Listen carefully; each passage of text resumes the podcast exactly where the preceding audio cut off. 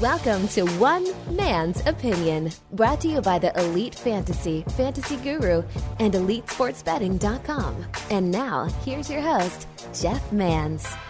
All right, welcome in everybody. Episode 78 of the podcast that is sweeping the nation, taking over planet Earth. It's one man's opinion.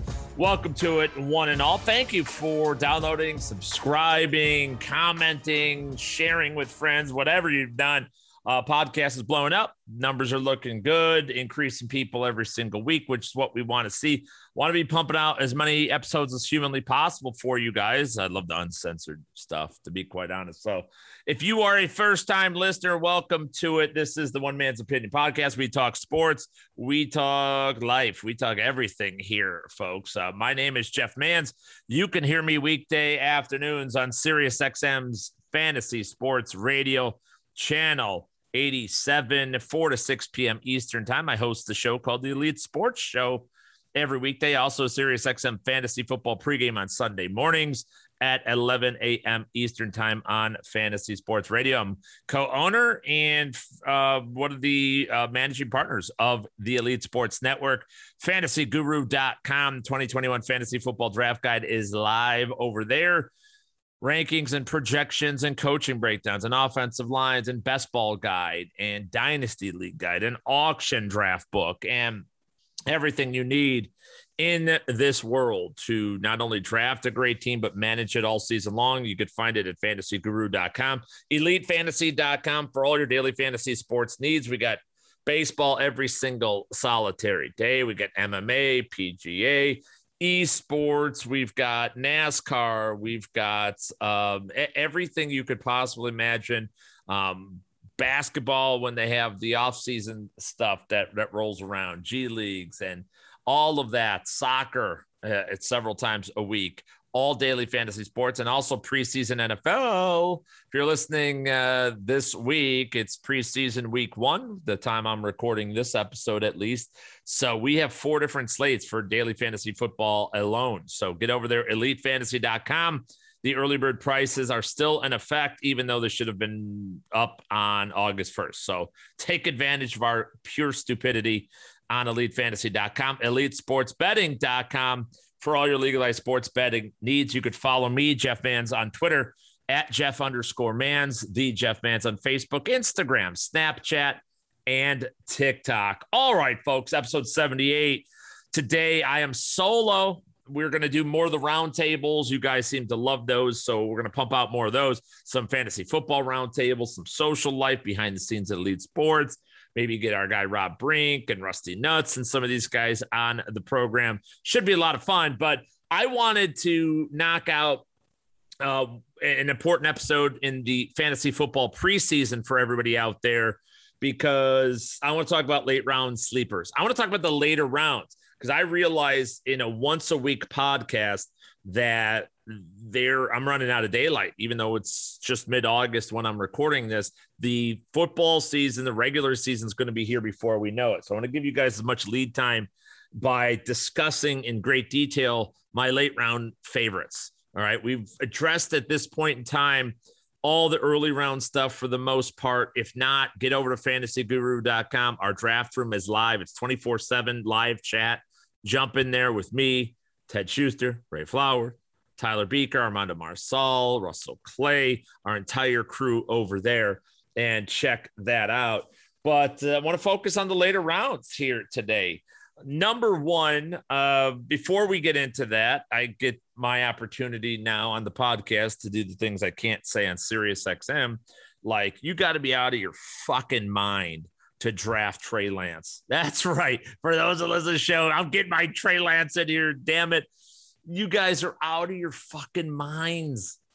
It's such a terrible, terrible pick. And he's the the biggest leaper up average draft position in fantasy football there is right now. And I'm just not seeing it. Again, you just are not going to get that kind of return on a, at the quarterback position. They're just so limited. If you need to draft a, a project quarterback or a later round flyer or any of that, draft Justin Fields and just let it fucking go. Trey Lance is such a project who can't throw the football anyway. They drafted him with the pure intent to use him in wildcat formations, but to for him to sit around and collect dust while learning the NFL game, learning the system behind Jimmy Garoppolo. They'll trade Garoppolo in the offseason and it's over. And then it's Trey Lance's team. So if you're in a dynasty league, it's different. If you're at a redraft, you're an absolute idiot for drafting Lance. I'm sorry, you just are. Uh, you just are. You don't need. You're not. He's not going to outperform Justin Herbert by a two to one margin. Like it's not happening. He, if the best thing that happens is Trey Lance does start from week one somehow and does outperform Justin Herbert, you're only going to lose if let's say you faded Lance and all that stuff happened, which is very unlikely, you're going to be losing about a point and a half to two and a half points a game. That's that's the worst case scenario for for losing for fading Lance. The worst case scenario for drafting Trey Lance is you sit with a backup quarterback on your roster for the first three, four, five weeks, and then you eventually cut him because the temptation on the waiver wire is going to be too hot. So those are the reasons there. Uh, I have a lot to get to today, folks. So I'll dive right in here and uh, let's talk quarterback. Let's get dive right into it. Late round quarterbacks. If uh, here are all of the following are better options than Trey Lance, because all of the players that I will discuss here with you today are actually going to play football. It's I know it's it's tough to it's tough to understand. It's it's a miracle, and it's why everybody seems to be uh, nobody wants sure things, right? No, everybody wants um, everybody wants just like projects and, and just you know some kind of uh, I I don't know weirdness. You just want project. I don't know what you want. You want difficulty points. I think that's the ultimate thing and it, it, drives me absolutely freaking bananas. But anyway, uh, my late round sleepers at the quarterback position. I, I'll start with one of my favorites. And by the way, for the the context here of late round, it's after round ten. So round eleven on up. That's pick one twenty one plus an overall average draft position in a 12 team league. That's what I'm assuming here. So it's pick one 20 and above is where I'm going for the purposes of this exercise. And if you need to draft a second a second quarterback in a one quarterback league, you really should just get one of the top 10 to 12 guys and just leave it at that. You don't have to punt the position and just completely forget about it. I think there's a very nice sticking point around round six. Grab a Russell Wilson and move on with your freaking life. That that's what I would recommend folks doing and not bury the needle. If you want a second quarterback, sometimes you have deeper leagues or your there's some keeper options and maybe there's something there. Uh, I have better names for you on this list. Uh, my top target in a as a second quarterback um, right now it's Carson Wentz because it looks like Wentz is going to be back in time, possibly for the start of the season. And if you recall, I had him as the top 12 fantasy quarterback going into the season before the foot injury, obviously, um, you know, derailed him and um, and the start of his, his potential start of his season. Here's the deal: Carson Wentz pushes the ball deep. He throws the ball downfield. That's something that when you start breaking it all down, quarterbacks that aren't the elite of the elite, but have better fantasy seasons that than expected. Think Derek Carr, Kirk Cousins, eh, um, guys like that. They are very efficient and effective with the deep ball. Okay. So that's a good sign. I mean, Josh Allen before last year is basically he relied on that. Ryan Tannehill. I mean, Ryan, you think of Ryan freaking Tannehill that's so efficient that it's hard to believe and even understand right? And uh, and that's why because he he makes the most of those deep passes, twenty yards plus. And when it comes to Carson Wentz, that's something back in his days with Frank Reich in Philadelphia in 2017. That was his. He was on track to win the MVP of the league before getting hurt against the LA Rams that year. and push the ball downfield. He's got Pitt, Michael Pittman, Parris Campbell, and T.Y. Hilton, some real, real good field stretchers there at the wide receiver position. He's got adequate protection, which, if you are a deep ball passer, that's an important element. You have to be able to, you need time in order to hang on to the football and, and hurl it down the field, whether you're under pressure or not. You just need that extra half a second to a second. And he's going to get that with a, one of the best offense lines, if not the best offense line he's ever had you know, assuming Quenton Nelson is healthy, which he's on pace to be in week one. So as of now, Carson Wentz, I'll take him as a second quarterback, and with with the idea that he could technically be my number one, possibly. Okay, you know, I think he he has that kind of setup here in Indianapolis. Other names, Daniel Jones is another name you got to look at. I did the podcast a, a couple weeks ago um, when I did the chase the Chargers, and then a, a couple of, uh, I think in the next episode, I did a, a bunch of the, uh, I talked about the Giants and how they're stacked with talent all around them. I mean, Daniel Jones entering year number three, you know, his, skill set is that if he was a rookie coming into the league, you would measure Daniel Jones like like if they just this is all contextual, right?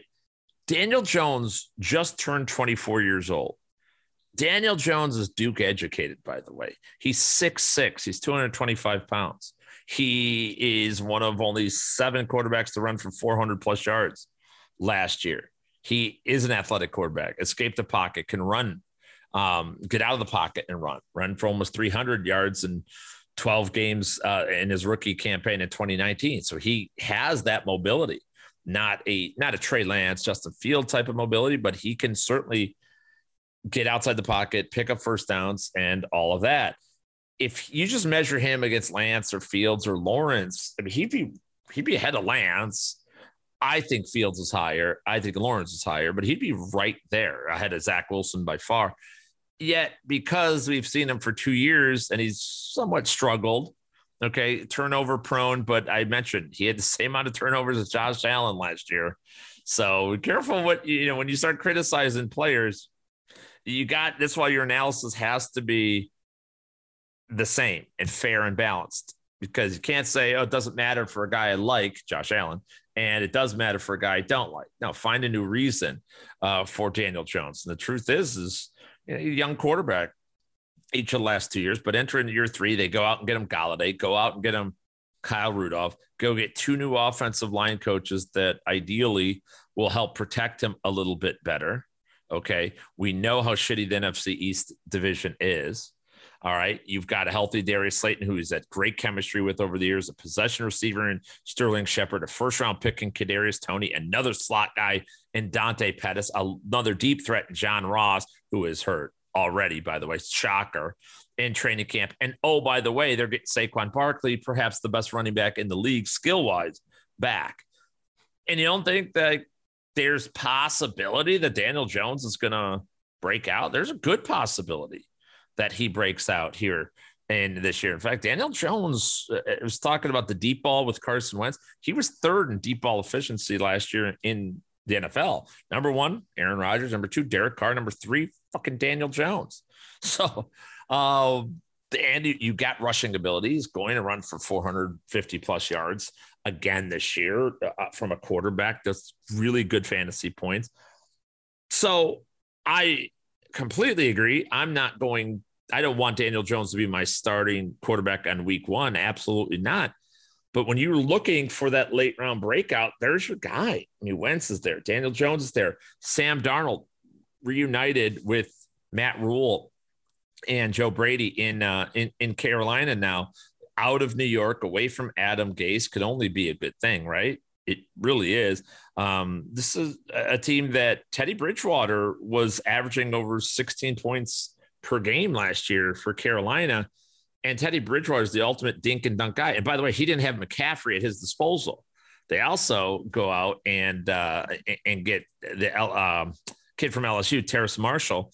So They add a third receiver here in Carolina to go along with DJ Moore and Robbie Anderson, who Sam Darnold is very familiar with and uh, you know going to push the ball up the field a lot more. You get McCaffrey back. I mean, that's going to help this offense as a as a whole, right? Marshall's a big play type receiver. Was at least at LSU. He's big. He's strong. He's physical, uh, and he loves big games for whatever reason. National championship game, catching two touchdowns. He bowl game. He is any big game. That guy rose to the challenge. So he's surrounded with talent and he's going 15th round, basically not even thought about. Again, all of these late round quarterbacks, I'm comfortable with any one of those, whether it's Wentz, Daniel Jones, Sam Darnold, being my second QB in a two quarterback slash super flex league. I really am.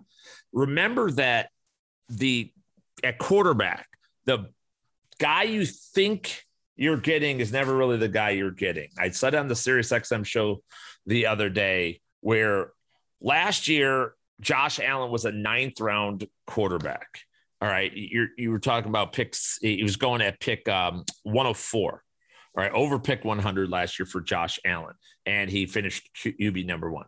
The year before that, Lamar Jackson, he was going in round 12, pick 140 overall was Lamar Jackson. He finished QB1. In 2018, Patrick Mahomes was going in the ninth round, had an ADP of 99.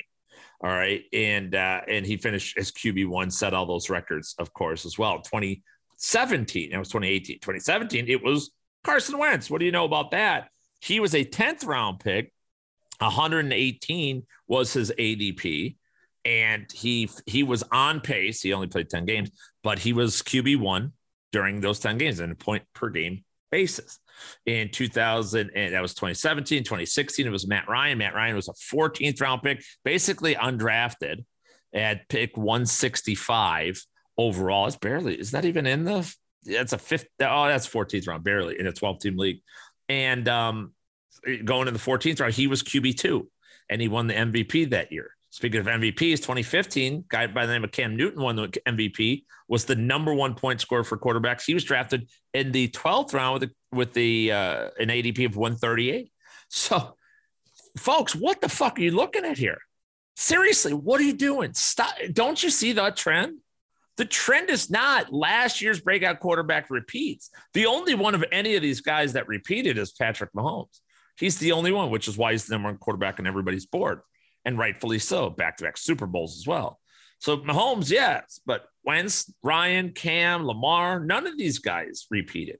Josh Allen, you think he's going to repeat? He may, he may, but you're, is it worth it?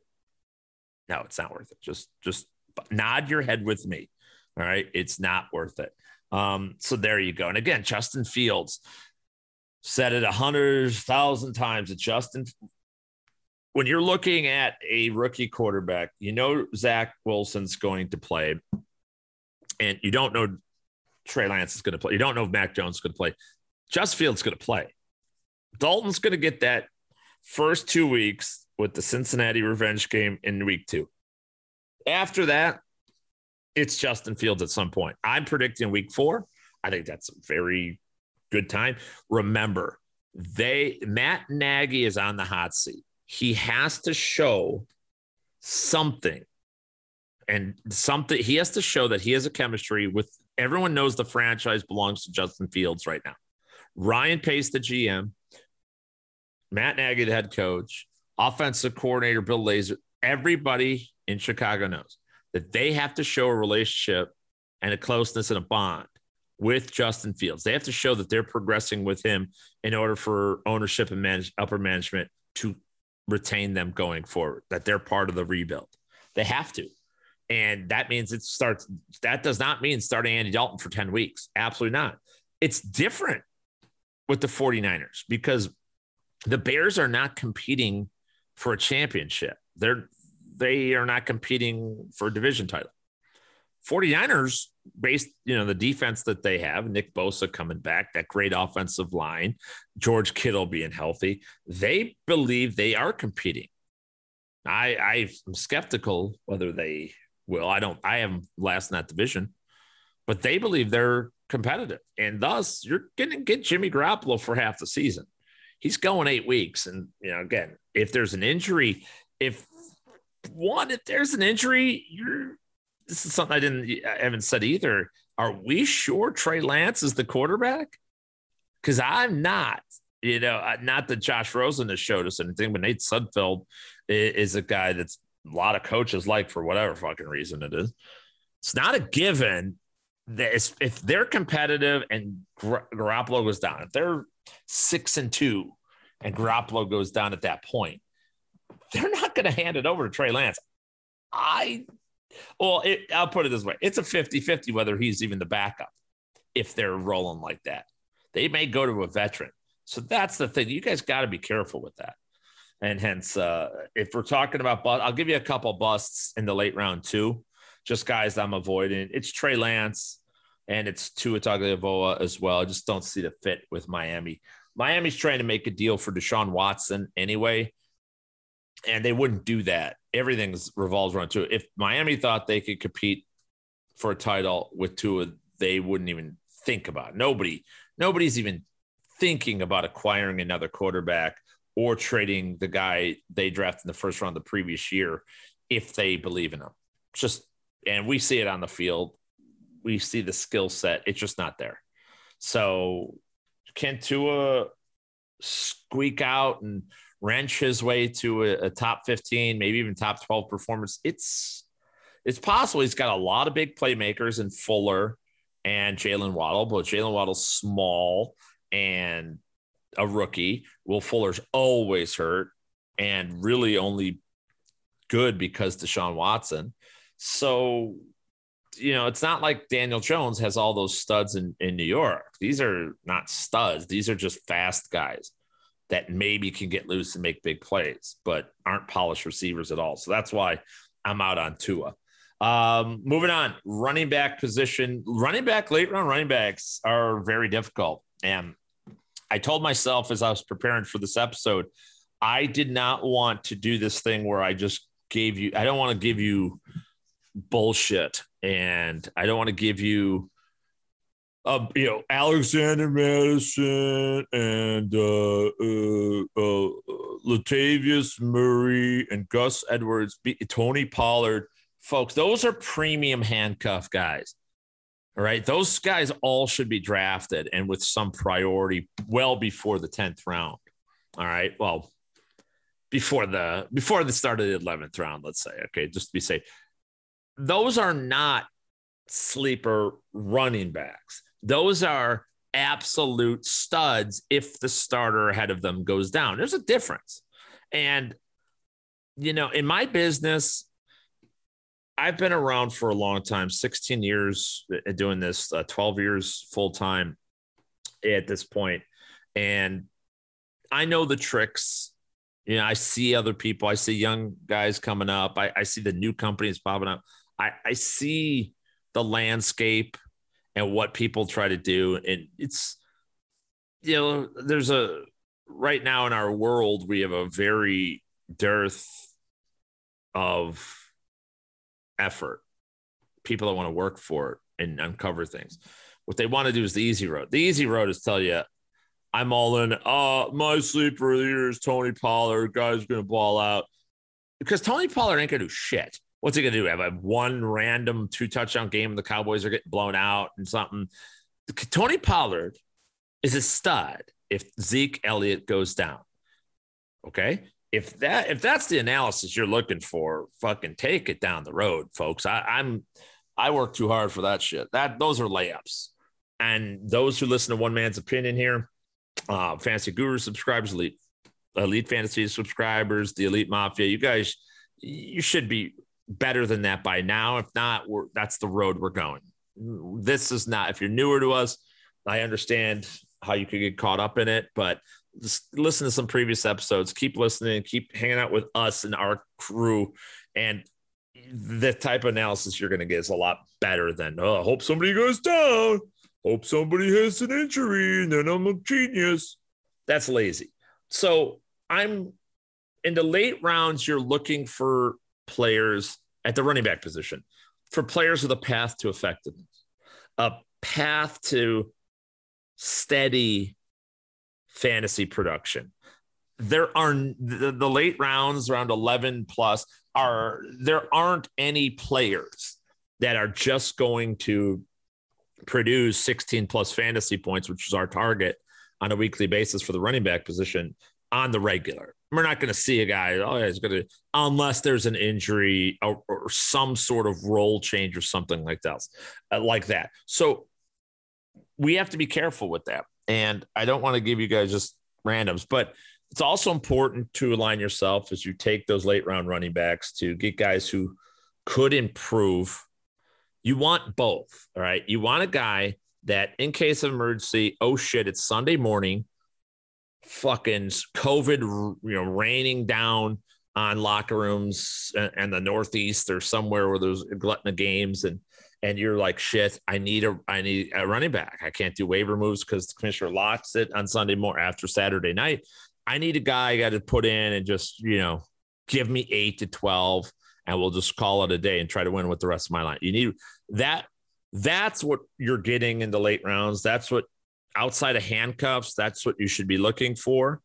But also the best play, running backs, late round running backs that have that kind of val- standalone value is what I call it. Also have an opportunity that if there is an injury, that yes, they also increase. So it's it's dual sided. They're not just pigeonholed into one role. All right, and eh, you know they're pigeonholed into one role, and no matter what, that's that's their only upside. So it, um, let me make an I'll, I'll give you an example. It's one of the guys I was. It's on my bust list in the late rounds. It's J.D. McKissic. McKissic's got a 136 ADP as we sit here today. Puts him at the start of the 12th round, roughly in a 12 team league. 80 receptions a uh, year ago, 100 plus targets, unbelievable.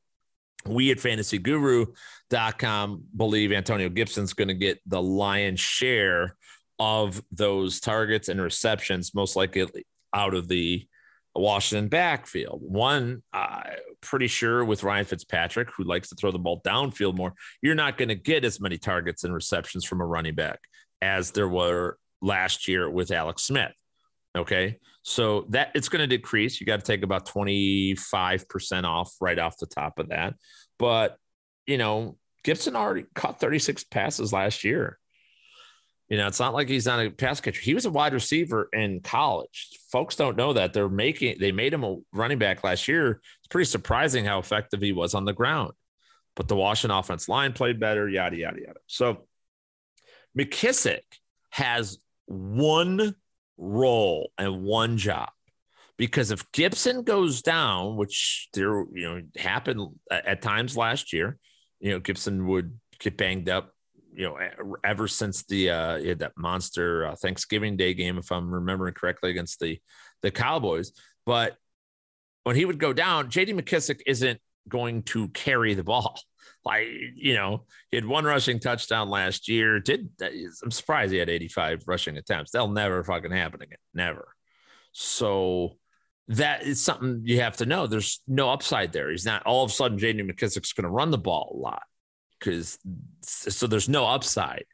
The upside is what he did last year, and that's not. It's so incredibly impossibly unlikely that um, not worth investing it. So you want to stay away from those types of players. The types of players you do want to identify in the late rounds at running back are guys like uh, Phillip Lindsay. All right, Phillip Lindsay it's a disaster in Houston. It's an abortion, just awful. Mark Ingram, David Johnson, bleh. it's all garbage, just pure garbage. Lindsay's the only player, only running back there whose age and skill set is that of a useful piece for the Houston Texans. I mean, he can catch the pass out of the backfield, even though he struggled in that capacity in Denver he was never really a great pass catcher in Denver, but he's small. They're definitely eyeballing him that way. That's that's how uh um I'm blanking on uh, Tim Kelly, guy who was Deshaun Watson's best friend. He uh, plans on using Phillip Lindsay in that capacity as a sort of third down back. The thing is, Lindsay's elusive. Phillip Lindsay's elusive. He, he's smaller, but he could break tackles on there as well. And he's just by far the most effective runner in the Houston Texans backfield. Now, Texans aren't going to have a lot of leads. They're not going to run out a lot of games. But for big plays, when they do, they're down three touchdowns, like they're almost definitely going to be. And then they do run the ball. It's going to be against the soft front where Phillip Lindsay is over 5.4 yards per carry over uh, his four year career. So pretty good right? Pretty, uh, three year career. Where am I? T- I gave him a fourth year just for the hell of it. So Lindsay's the kind of guy. And then when Ingram goes down, because we know he will, Ingram's tapping out. He's getting a paycheck. Texans are going to be 0 7 and peace out. Mark Ingram, David Johnson. David Johnson will keep fighting around, but Lindsay's going to take over that backfield. So he's a guy that will send into a bigger role. He'll have some standalone ability early. He's always got the big play potential to take it to the house. He's going to be using a pass catching role, so he's got some of that stability, if you will. Ugh. And uh, but he could emerge into a, a much bigger role. So Phillip Lindsay makes a lot of sense. Um, Tevin Coleman, geez, everyone's fucking blanking on Tevin Coleman. Michael Carter is a third down running back. Okay. Somebody's got to be the early down back for the New York Jets. They brought in Tevin Coleman because every single coach on the staff is familiar with him from Atlanta and San Francisco because every offense coach is from Atlanta and San Francisco, as is the head coach, Robert Saleh. So, um, you know, that's where, you know, Carter's the more electric runner. Um, great, again, out of the backfield, but he's significantly undersized. He's not an ideal candidate for the goal line work either. And that's where this is Tevin Coleman will likely see the majority of his snaps, early downs. Um, he is a good pass catcher. He could emerge into that role if Carter were to go down, but also on the goal line. You know, there's Buzz Elijah Moore. He's a big guy that uh, everybody was buzzing about in camp. The thing is, Coleman's not being used, and it's Tevin Coleman, the reason he's not being used is given the, he's getting the veteran treatment in New York. Should he be? No, but he is because the coaches know him, they like him, they know what they're getting, and they want to keep him fresh. That's why he's not being used. So I would I agree in drafting Michael Carter over Coleman, of course, but he's technically going to be the 1A most likely in New York and he's going in the freaking 15th round. So it's super late. And if Carter does go down and Jets were competitive, they don't have anybody else. Like I said, Elijah Moore, like you got to be freaking kidding me, man. Uh, that's not that's not going to feed the bulldog. And so Tevin Coleman, um, a good investment in those later rounds. Um, well, Michael Perine's hanging out there too. I should have mentioned that. So, uh, but that was the old regime they they tried to see what they had out of this rookie last year, and it did okay, but couldn't stay healthy and just couldn't, you know, couldn't hang for all intents and purposes. Um, another undersized guy in the Michael Perine, but uh, nevertheless, other late round running back candidates, Xavier Jones of the Rams.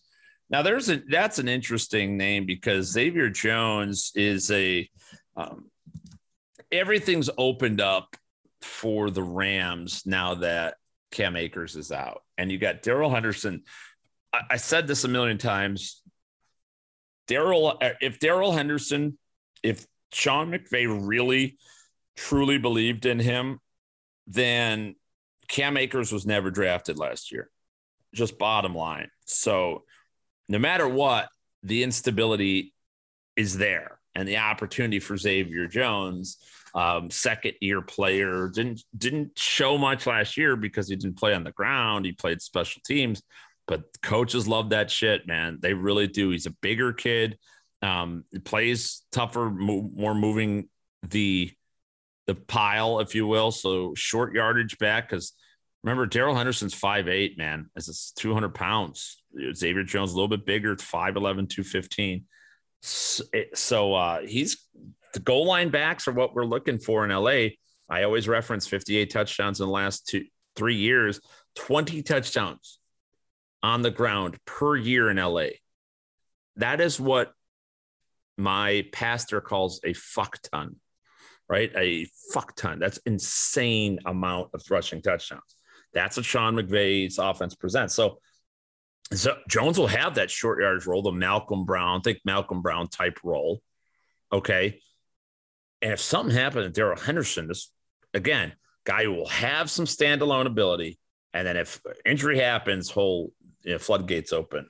So not a true handcuff only type like Mattison, Pollard, and the like, but have some some of that. James White is another guy that I'll throw into the mix. Um, you know, Cam Newton, that shoulder is that shoulder ever been right it, ever since that year in Carolina? Don't forget, from that point in time, what was that, 2017, 2018, 2018, I think, in Carolina, that's where Christian McCaffrey got all of his receptions because Cam couldn't throw the ball downfield any longer.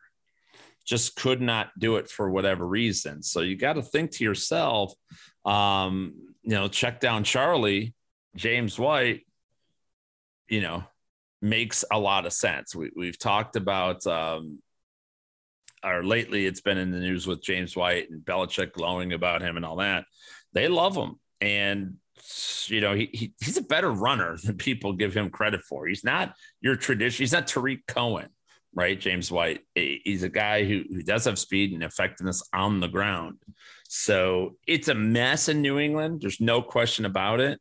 So when you draft James White, where's he going? Round, eh, around 12, beginning around 12, 129, end of round 11. You, you're getting a pass catcher only, full point PPR type of league set up and then he needs he needs multiple injuries, but that's another late round sleeper type. Um, I mentioned McKissic, I'm not touching. Kenny Gainwell, I'm not touching in Philadelphia. I really like Kenny Gainwell skill set. I really hate Kenny Gainwell where he was drafted to in Philadelphia with Sanders and Boston Scott, fucking Kerryon Johnson, Rick and Jordan Howard. I don't trust the Philadelphia Eagles as far as I could throw them with running backs. And it's a new coach, new offensive coordinator, but they come from LA Chargers, they come from San Diego Chargers, and then the Indianapolis Colts, right? That's two teams that while Sirianni and Steichen were around, did a lot of rotating of running back. It just doesn't. I wish Godspeed to Gainwell. I like the talent, but for me, talent ain't enough. I've never once drafted a guy and said, yes, I get 16 fantasy points per game because this guy is the perfect size and speed and perfect talent and catch and block and good at the goal line. Nope. I only get those points for when he's in the fucking game. And if he's not in the game or if he's rotating out, then I don't get points and I know likey. So I'm out on Kenny Gainwell.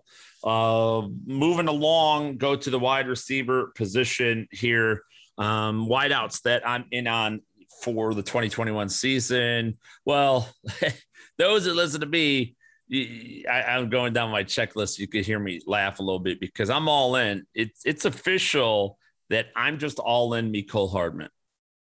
And it's all the way in.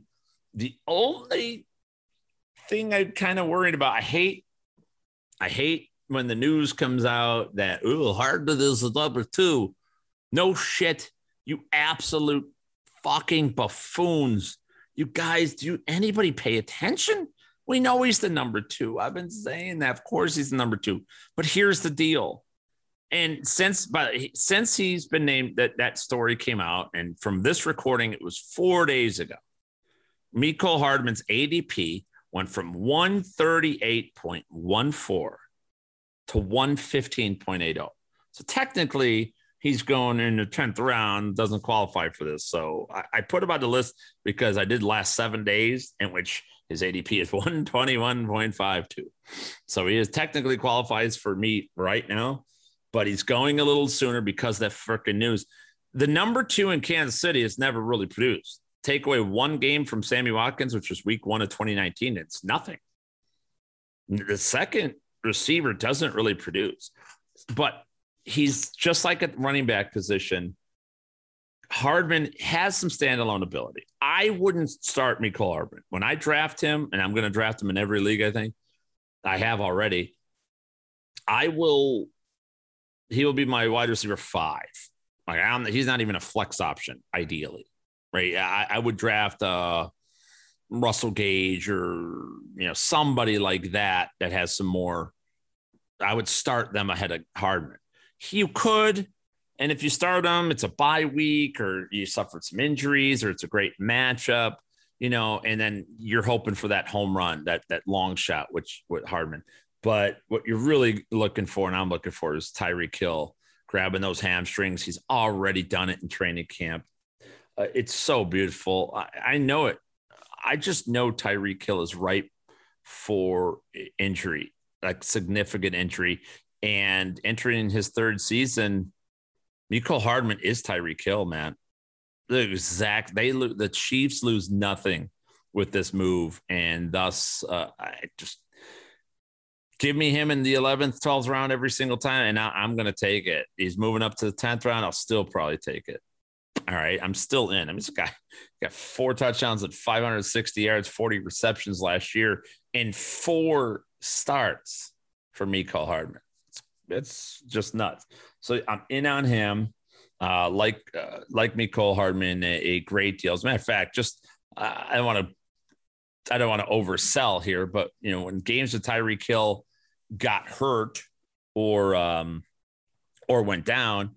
Uh, t- uh, week three, six uh, targets, four for 81 and a touchdown for uh, um, Hardman. The following week, uh, Tyreek returned, but he went down in that game against New England. Four catches, four targets, 27 yards, a touchdown for Mecole Hardman. Uh, week eight, Tyreek Hill leaves the game, got nine targets, seven receptions, 96 yards, and a touchdown. In that one, it's like, man, it's it's just freaking glorious. It really is. It's just absolutely glorious um, for Mecole Hardman at that spot. And again, don't draft him to start, but draft him to hold him. Other players that I like with the higher ADP at the wide receiver position, I really am in on Henry Ruggs, and we've had some good reporting on him throughout training camp thus far. Can't wait to see the Las Vegas Raiders, you know, what this offense looks like. It's a worse offensive line, losing, losing Rodney Hudson in the middle, losing uh, their deep threat, Nelson Agholor, which is what I'm really excited for when it comes to um, when, when it comes to Henry Ruggs. You know, there's some other smoke around the Raiders, and Darren Waller's just kind of gone, you know, left eight days ago and hasn't really come back. And so, you know, some issue with that. Um, more on that later on, by the way. But and then there were you know, Bryan Edwards, they're excited about, which a former um, uh, was a Dolphin draft pick, and uh, you know, a guy that just has he's trying to learn the wide receiver position. And I don't view Bryan Edwards as a starter. He's more of a project wide receiver. So that leaves Zay Jones, John Brown, Willie Snead, and Henry Ruggs. And Ruggs is a first round pick, 12th pick overall. He made big game winning catch down the stretch last season. Derek Carr talked about deep ball ability and was second in the league last year in uh, passing uh, yardage, or I'm sorry, third in yardage, second in a deep ball rating, uh, and out of NFL quarterbacks last season. And Nelson Agholor was an absolute freaking beast as a result of that. And now Nelson Agholor is gone, and who fills that role the best? It's Henry Ruggs.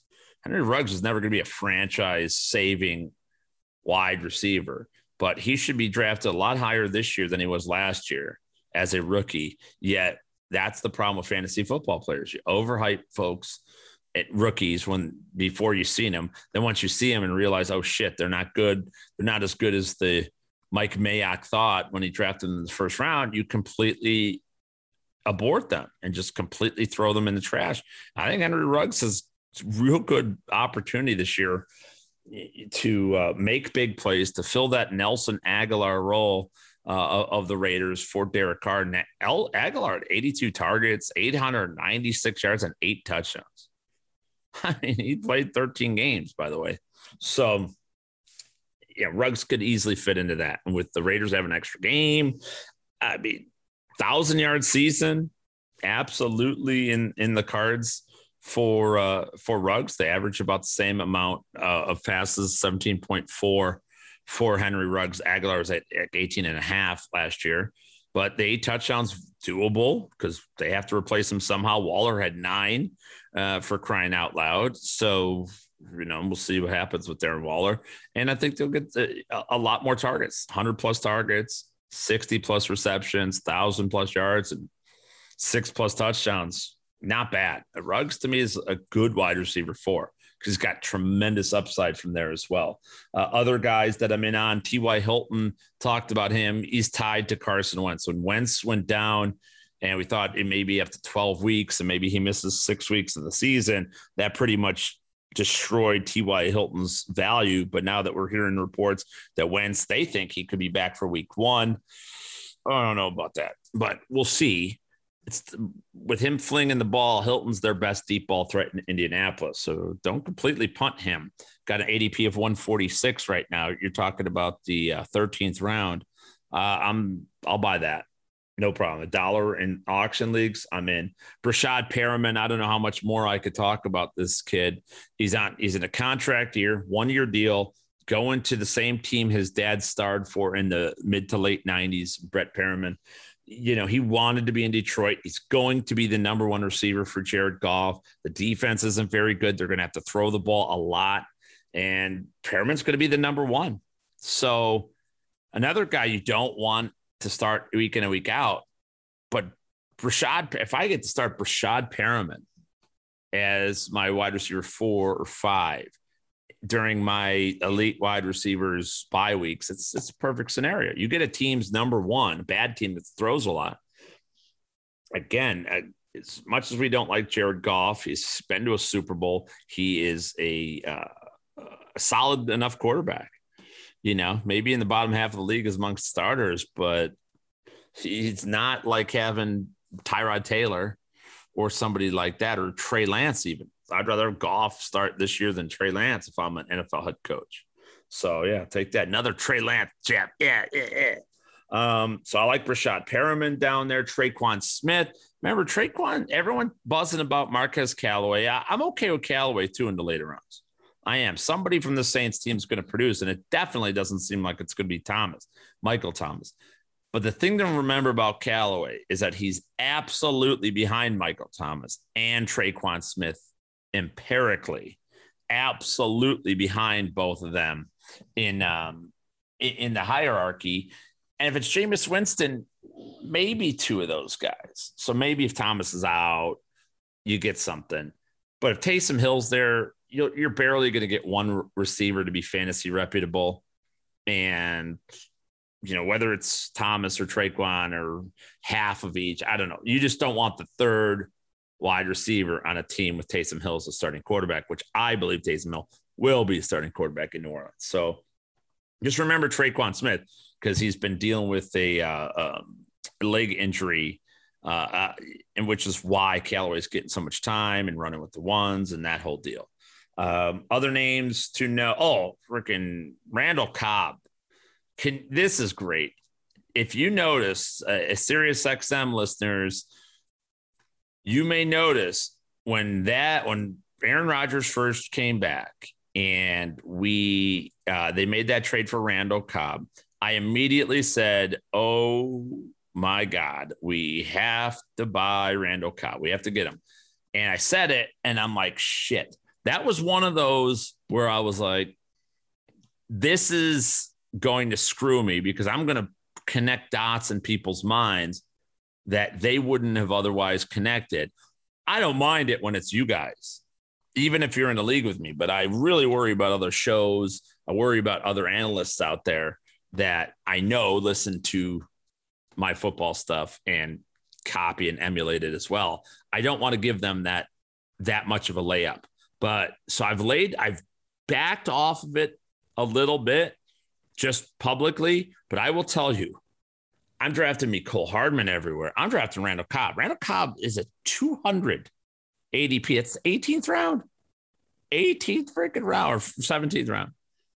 Uh, basically, he's undrafted in most leagues. If that's your last pick, if it's between Callaway and Cobb, I'm going Cobb.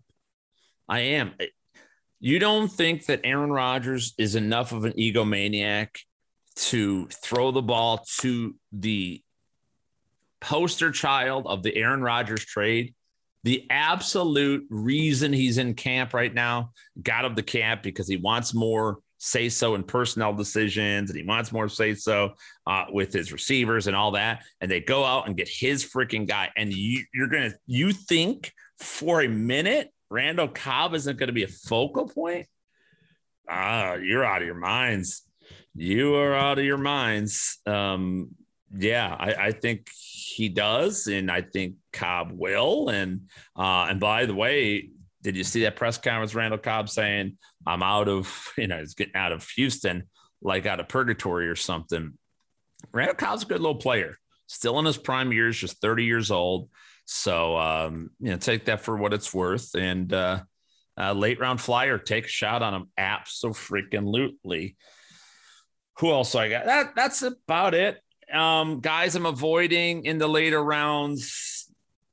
The wide receiver position, I have no interest. I mentioned him before, Nelson Agholor. I don't know what's happening with the New England wide receivers. Jakobi Meyers has like I think Jakobi Meyers likely will be the leading receiver in New England, but I I don't even know what that means. You know what I mean? Again, I have no idea. Uh, I I don't have any interest in that. Is all I'll say. I'm not going near Cole Beasley, not because of his vaccination shit, although it does play into it. Just because uh, you know the Buffalo Bills are serious about vaccinations and teammates aren't really happy with him. I don't know how Josh Allen's going to feel about that you know, he's the definition of a problem player at this point. Not because I give a singular shit whether he vaccinates, doesn't vaccinate. I don't give a what if sticks in his ass. I don't care. I don't care about any of these fucks. Like these are my pawns for my game to benefit me. That's it. And if you guys see fantasy football any different, you're an idiot. These guys should be. These guys work for you in fantasy football, in DFS and betting. They don't. You know, you don't work for that you have nothing to prove. So Beasley is just too much out there. Stupid rap album, dumbest fucking rap album I've ever. Um, uncoverable. He's five eight and 175 pounds. The fuck out of here, Cole Beasley. So I'm not interested in him. Um, I'm not interested in Bryan Edwards either. I know he's got some buzz, and we talked about why I like Henry Ruggs. I actually think John Brown could fit that Agholor role as well if need be, but he's never healthy either but I like John Brown more than I like Bryan Edwards. Um, other late round guys, DeVante Parker. DeVante Parker is just not being drafted this year as an ADP of 128, and I'm still not buying. Nah, nah, not it. Nah, I'm, I have no interest at all in the world on DeVante Parker uh, whatsoever. So, um, Marquez Valdes-Scantling, Allen Lazard, Green Bay, no, Green Bay receivers. You don't want any of those guys. You want Davante Adams, you want Randall Cobb. That's it. Aaron Jones and Tonyan, fine, but you don't want any of this other Green Bay wide receivers. All right, late round tight ends, pretty much all of them, and not named Kelce, Waller, Kittle, Andrews or Pitts, right? I mean, that, that's about it. If you're talking late round guys, um, one 120 plus overall in, in ADP right now. Um, I, for what it's worth, I like Noah Fant this year. I like Tyler Higbee this year, but both are going earlier. Both are in that like middle range where I don't like the middle range. So I'm telling you guys right now, when you're drafting a tight end, take the plunge with Kelce in the first. If you can get him in the early second, amazing. Assuming Waller comes back to Raiders camp at some point, which I don't think there's anything bigger going on. Uh, second round for Waller is fine. Third round for Kittle is where you should, because of injuries, I can't go more than third on Kittle. That's the highest. If not, then you go to that second tier of uh, of fantasy tight ends, and it's you know you find guys like uh, I mentioned Hockenson and Pitts and Andrews and uh, I have Fant and Goedert in, in there as well. So you get them by like round six or six or seven. And a- after that, just bury the freaking needle on tight end. I don't care. It doesn't matter. You may like Tonyan or Higbee or Gronk or Irv Smith or or Logan Thomas or Jared Cook. Okay. Okay. I shrug my shoulder. Okay, fine. But nah, you're better off not using that seventh, eighth, ninth round pick on the tight end. Just, just because there's no difference. I'm telling you, even though one might have slightly better year, there's no difference between any of those tight ends. They're all just a, a heaping pile of slop. And one slop is better than another slop. Fine, I'll agree to that, but I'm not worth paying up for in any significant way. So just wait till round 11, 12, 13 instead to grab your tight end and whatever one falls to you. That's where I'd be interested in a Thomas, Higbee, Tonyan, or somewhere around there. Irv Smith is going after pick 120. So he is a round 11 plus guy. I'm okay with it. I'm fine with it. But the guy I really want is Gesicki. I mentioned Tua earlier. I'm not pro Tua Tagovailoa at all, but I do like his connection with Mike Gesicki. Uh, Tua throwing to the middle of the field, throwing short, rolling out, getting Gesicki on those move routes. Uh, I really like that. I like that a great deal. So I like Gesicki. He's my favorite by a mile after pick 120. I think Irv Smith would be my second favorite. And then after that, you know, you're really digging. I think that Austin Hooper is being completely and utterly forgotten about. I think that may be a mistake. I think that um, Jared Cook in a non PPR format, Jared Cook just catches touchdowns all the time. So I think he is in solid spot. I think that uh, God, I'm intrigued by Gerald Everett, but Seattle has so many wide receiver or tight ends that I don't want to get into a crowded tight end room, and, you know, and pull one of those guys who can go zero for zero. Dalton Schultz should beat out Blake Jarwin rather easily. Schultz was very productive, top 12 tight end in fantasy football last year, was very productive. Now getting Dak Prescott back and offensive line upgrades uh, with all them back. So don't forget about Dalton Schultz either. If you want a really super deep sleeper, it's the same team I talked about with the Chargers. Donald Parham, six foot eight guy that could dunk a basketball without even leaving his feet just a massive, massive dude who's also incredibly fast. Ran a four five in college. He's got the size, the speed. Um, I like Donald Parham a lot. He's had a good camp thus far to this point. And Jared Cook goes down with an injury. Uh, I think Parham will be. I think he'll be a red zone weapon anyway. Let alone if Cook were to go down, he could be a nice little piece in this Charger offense as well. So, and then Mo Alie-Cox with the Indianapolis Colts, another one. So, a couple of my favorites there. Uh, the late round guys I'm fading. Well, pretty much every single other person that I didn't mention. I mentioned a couple too many.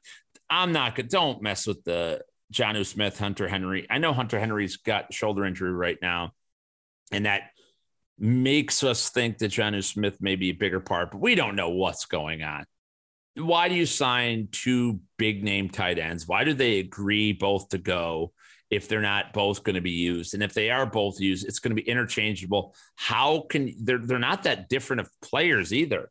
How can you discern which one has a better matchup? You just don't right? You at this point in time, especially, you just don't. Now, maybe after four weeks, we see, oh, using Henry in the goal line or short yardage, using Jonnu in the middle of the field, or Jonnu's in uh, out in the slot and Henry's on the line. You know, we'll identify that. Fine, go pick them up then once you can isolate how they're being used and where they'll be used better. But until that point, stay away. Get the hell out of there. Don't even mess with that one iota, ladies and gentlemen. So um, there you go, fading them, fading every other tight end essentially that I didn't mention right there. Uh, do I do kickers and defense? I'll just tell you, fucking defenses. Just don't don't worry about defense. Defense, don't draft them early, draft them later on. Denver Broncos are going to be very, very good. Chargers will be a lot better. You want super sleeper defense? It's the Arizona Cardinals right? They're going to be much better than people think. The Giants were really good last year, yet nobody's given them any love in at least in uh, ADP for their defense. I wouldn't draft the Giants either in a 12 team setup.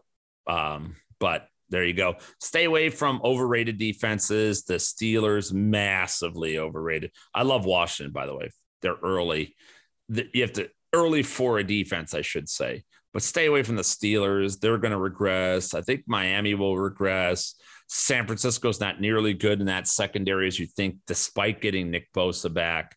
Um, and then the um, uh, Chicago Bears defense not good. It's it's it's bad. Lost both starting corners. Um, just not a good defensive unit. People identify the Bears as being good defense. No, not a good defense whatsoever. All right. So there you go. Holy cow! Look at me, right, uh, right about an hour into this uh, episode, and uh, I've hit all the basic positions, late round sleepers, late round busts for everybody out there.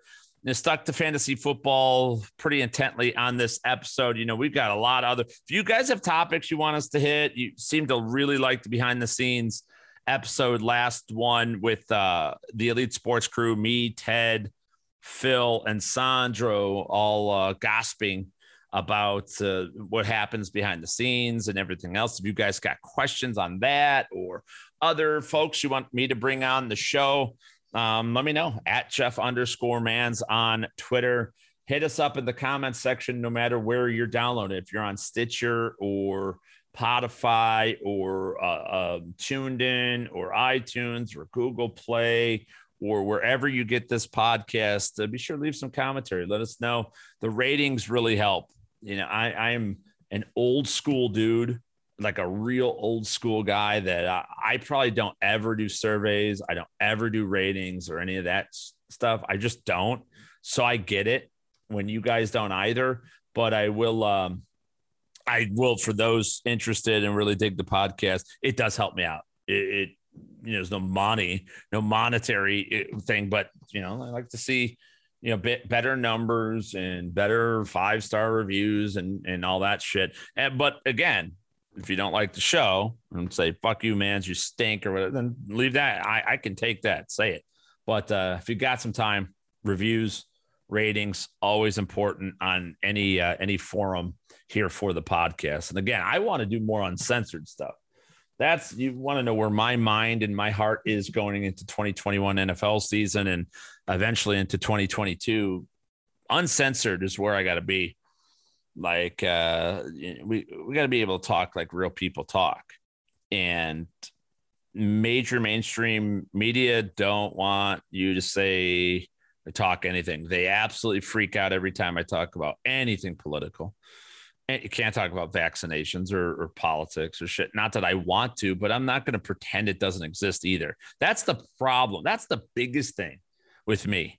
If you listen to any of my shows, it's I, I understand. I'm not going to do a show where I'm going to talk about people drinking baby's blood and and just bullshit that you guys don't really want to hear even if you're mildly interested or whatever, if you're mildly interested, and go listen to somebody that that's their thing and that's their life, right? I'm not here for that. I didn't become successful for that. You're not interested in that. But I'm also not going to, I'm not going to sit here and pretend it didn't exist, right? I'm not going to pretend that COVID's not still a thing or vaccines aren't a hot button issue or whatever. Like you I'm not gonna tell humans human beings what to do with their lives. I'll tell you, I'll fucking knock you upside the head with uh bad with football information and, bad decisions, things like that from fantasy football, fantasy sports, DFS, sports betting. But I'm not gonna tell you how to live your freaking lives. I mean, do do what you gotta do. Players, do what you gotta do. Um, but yeah, you can't do that in the media, and you can't do that on a lot of forums and it becomes very restricting to a broadcaster that wants to be as transparent as he possibly can be. So that's where my mind's at. And again, those reviews and all that stuff, telling a friend, spreading the word, huge help. Huge help there as well. The Elite Sports Listener League, uh, SiriusXM uh, Fantasy Sports Radio, Channel 87, every weekday afternoon, 4 to 6 p.m. Eastern. We qualify two people into an exclusive listener league. Got our own prizes. We've got our own, it's four 12 team leagues, 48 participants in this. Um, it's the five of us that work on the show Ray, Ted, myself, Phil, and Sandro, and then 43 of our closest listeners that qualify. So uh, make sure you're, you're, chiming in. People ask, what's the criteria? Every day we have a new thing and it's calling into the show. It is social media. It is if you're listening on demand through the SXM app. Uh, you know, we have all these ways to qualify to making sure we're spreading far and wide with our um, with who who gets in to compete against us. So uh, make sure and somebody asked me on Twitter if well, it's like I try every day. I haven't got in. I think we've only done this like nine, eight, nine days so far. Just keep going uh, and promise you, I see you. Don't ever think that I'm not paying attention. I see the folks that are mo- that are dedicated. I see the reviews. I see the tweets. I see, I see everything. All right. I may not react to it, and it's a personality defect, maybe uh, of mine, but I see it and I notice who's trying hardest, and that means a lot to me. So, um, just little uh, tips for those trying to get into that listener league. All right, folks, that is going to do it. Episode 78. Can you believe it's 78 already?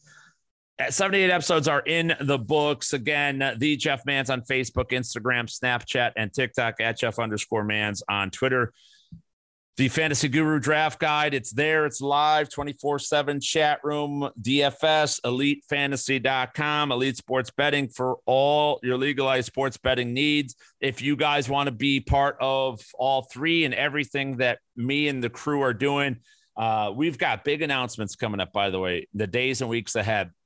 Additions to our staff, some new tools and articles that we're implementing for the 2021 NFL season. You guys, if you're a current subscriber, everything you you're going to get everything you thought you were and more. Believe you me, I can't wait to uh, unveil some of the stuff to you. But get over there. If you want all three, uh, e- email us support at elitefantasy.com and uh, say you want the big three package. Big three package is all three sites for a hugely discounted rate. So uh, over 50% off if you get all three. It's basically getting a whole uh, either betting or DFS for completely free, which is the most expensive. So uh, email us support at elitefantasy.com. Ask for the big three package. Tell them Jeff Man sent you and they will hook you up all right, everybody, that will do it. Uh, once again, I want to thank you for listening, downloading, commenting, and supporting this podcast as you always do. Remember, you may disagree with some or all that you heard on today's episode. It's perfectly all right. Why? Answer it. Because it was one man's opinion. See you next time, everybody. Deuces.